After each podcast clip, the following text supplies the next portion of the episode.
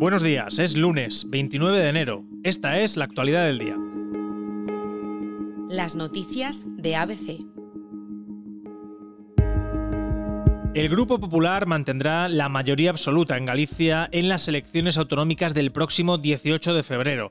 Es lo que se desprende de la encuesta de intención de voto de GAT3 para ABC que publicamos hoy en nuestro diario. Si os galegos nos dan a maioría non vou ter que chamar a Moncloa o día seguinte dicindo que a ver que podo facer de aquí, que me autoriza. El popular Alfonso Rueda obtendría, según este estudio, entre 39 y 40 escaños, es decir, por encima de los 38 que le garantizan el gobierno en solitario. Según este sondeo, los conservadores ganarían en las cuatro provincias gallegas obteniendo 13 escaños en A Coruña, 8 en Lugo, otros 8 en Orense y entre 10 y 11 en Pontevedra.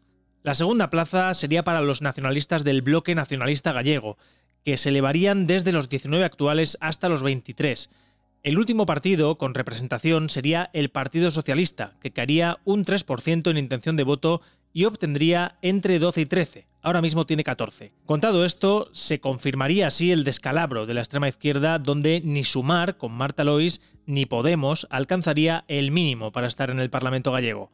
La encuesta tiene una segunda parte en la que los participantes han valorado a los diferentes líderes. Tan solo el popular Alfonso Rueda aprueba en esa valoración con un 5,3 la nacionalista Ana Pontón se acerca al aprobado raspado con un 4,9, al igual que el socialista Gómez Besteiro con un 4,5. Que para que haya un cambio político en Galicia, sumar é a forza política decisiva. Para que o Partido Popular perda a mayoría absoluta... Marta Lois, la apuesta de Yolanda Díaz para pelear en Galicia, tampoco cuenta con el apoyo de los encuestados y se queda con un escueto 3,5.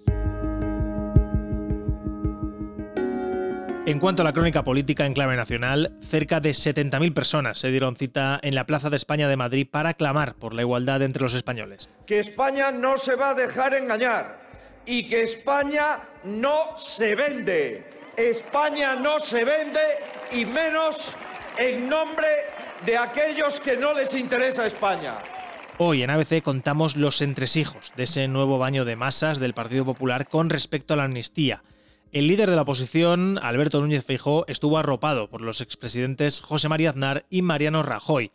Rodeado de banderas de España y flanqueado por la presidenta de la Comunidad de Madrid, Núñez Feijó prometió una reacción y una solución frente a la ley de amnistía que el gobierno de Pedro Sánchez está cada vez más cerca de aprobar. Vamos a rescatar democráticamente este país. Vamos a restituir la igualdad real entre todos los ciudadanos y vamos a devolver a los españoles su derecho a que nadie le imponga un país que no hemos elegido. Este gobierno es la peor versión de la política y la peor perversión de la justicia. No hay límites políticos, no hay límites éticos y no hay límites legales y constitucionales porque su ambición no tiene límites. El pleno para la aprobación de esa ley de amnistía va a tener lugar este martes en el Congreso de los Diputados, donde, si se repite la mayoría de la investidura, se aprobará con los votos del PSOE, Sumar y sus socios. Ahora les pedimos que estén muy atentos a este sonido.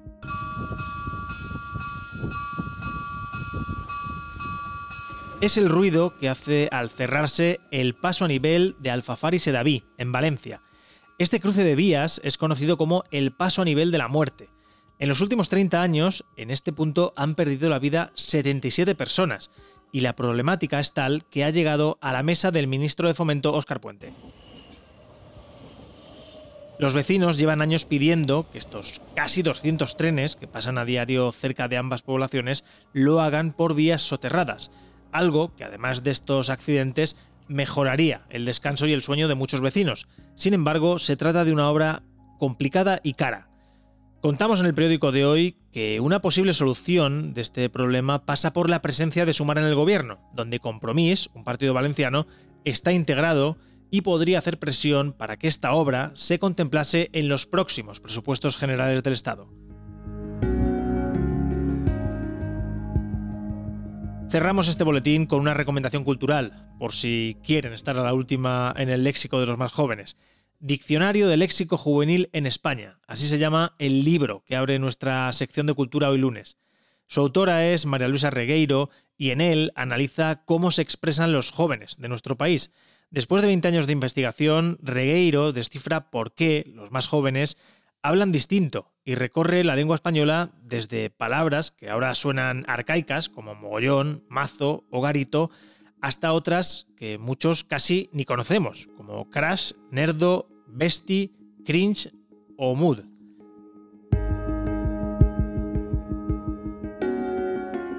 Y hasta aquí las noticias de hoy, pero antes de irnos, recordarles que pueden escuchar las noticias de ABC siempre que quieran en las principales plataformas de podcast como Evox o Spotify. También se lo pueden pedir a sus altavoces inteligentes y por supuesto pueden acceder a este boletín desde nuestra página web abc.es.